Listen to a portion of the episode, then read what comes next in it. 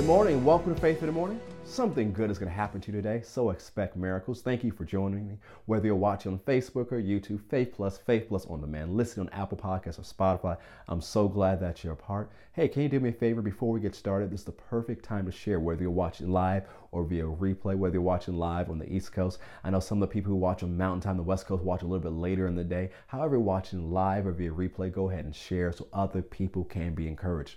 Now, I know a lot of people are watching are in the U.S., but we know we have people who watch all around the world. And in the U.S., it's President's Day today. And so we want to take time to pray for those who are in authority. This is a good day to remember we should pray for those in authority. What 1 Timothy chapter 2 says, pray for all those who are in authority. Also means all those who are influence. And we're supposed to pray for them, so kings and all those in authority, that we might live a godly and peaceful life. So you should pray on a regular basis for your mayor, your city council men and women, for your governor, for state senators and state representatives, for the president, his cabinet, as well as the Congress, Supreme Court. You pray for all those in authority. Doesn't mean you vote for them, doesn't mean you like their policies, but you know you're commanded to pray. So before we get going in our normal faith in the morning, what we're going to cover today, I want you to join me in praying for those in authority. And so wherever you wherever you're watching, listening, join me in prayer in whatever country, whatever state and province you're in, we're praying for your leadership as well. So Father, we come before you in the name of Jesus, seated with you in heavenly places, far above all things. You put all things under our feet. We obey the command of 1 Timothy chapter 2,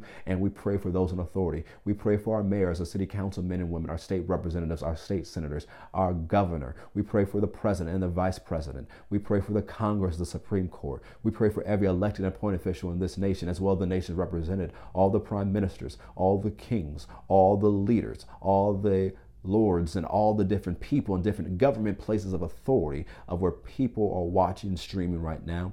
We lift them up to you, Father. We pray that you grant them wisdom, understanding. They send laborers across the path to minister the word to them in a way they can receive it. We desire to live a quiet and peaceful life in all godliness and honesty. So we ask, Father, that even as you did in the days of old in the Old Testament and the New Testament, that you will appear to our leaders in visions and dreams, send the right labor across the path, cause the doors of their access doors opened so that men and women full of faith and Holy Ghost, apostles, prophets, evangelists, pastors, and teachers, those filled with the Spirit, can advise them with thus saith the Lord, that you surround with godly counsel and remove from the counsel those who would seek to pervert the right ways of the Lord. We pray for a revival and awakening among those in political leadership, so that your will may be done among the nations and a great revival may break forth a great awakening that prepares the way for the return of the Lord. That's what we ask for, and we thank you for. We pray over these leaders. We plead the blood of Jesus over them. We pray that you deliver them from the plan of darkness, and we pray that they will yield to the plan of God. We pray that their hearts may be soft, for the heart of the king is in the hand of the Lord, and eternity wherever it should go. Father, we thank you for these things. In Jesus' name, amen.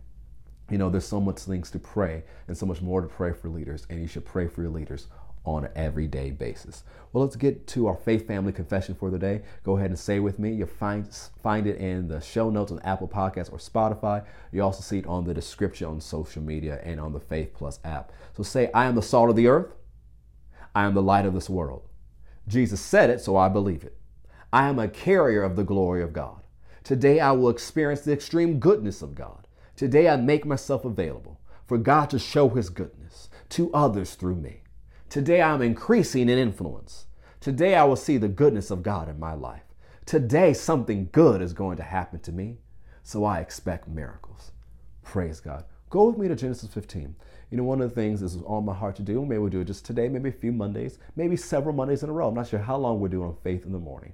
But on these few Mondays, I want us to focus on God's provision. I know there's talks of recession and all the different things going on, and the different people losing jobs and all the different things. We don't make light of that.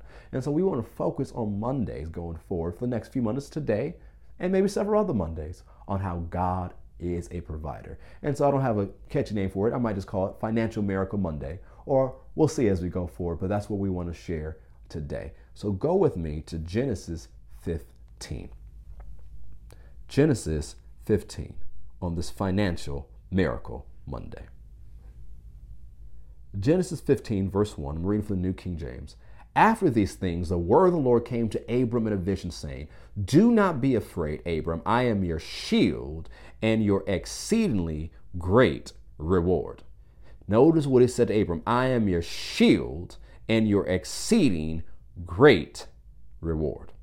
And so God is telling Abram this right after he just defeated the baddest army of the day. And he had all these spoils of war that he could have taken. And you know, King of Sodom came and tried to make him this deal, and Abraham said, I ain't doing that because I've made a deal with God. I'm in covenant with God. And then he takes a tithe of everything he won in the battle and presents it to Melchizedek because it was his tithe off of his victory. And after this tithe, after this encounter with the king of Sodom, after this victory, God appears to him and speaks to him and says, Don't be afraid, Abram. I am your shield and your exceedingly great reward. Another way this great reward is translated, it's been translated, I'm your ever increasing money supply. And so he says, I'm your shield. Why would he have to be a shield? He may fear reprisal attacks. He just take down one army. So one person said, well, if that army is down, if I take down Abraham or Abram has to know, then, then I will be the baddest guy in the area, I'll be the strongest guy in the area. So people could have had plots to come against Abram for reprisal attacks. So God reminds them, I am your shield. But he also reminds them, I am your supply. So yes, you didn't make the deal with the king of Sodom. I'm your supply.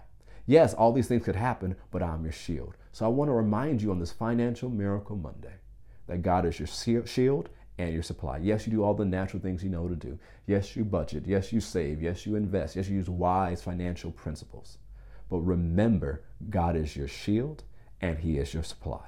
So say it with me say, God is my shield and God is my supply. So let's say it once again. If you're in a place where you can put it in the chat, say it out loud with me and put it in the chat. Say, God is my shield and God is my supply. One more time. Say, God is my shield and God is my supply. So no matter what economic times come upon the earth, we know God is our shield and God is our supply. And I'm sure we'll get onto this on one of these Mondays that we know He supplies all of our needs according to His riches and glory in Christ Jesus. So don't be afraid. Don't be anxious. Don't panic. God is your shield and He is your supply. Have a great day. Something good is going to happen to you today expect miracles. God bless.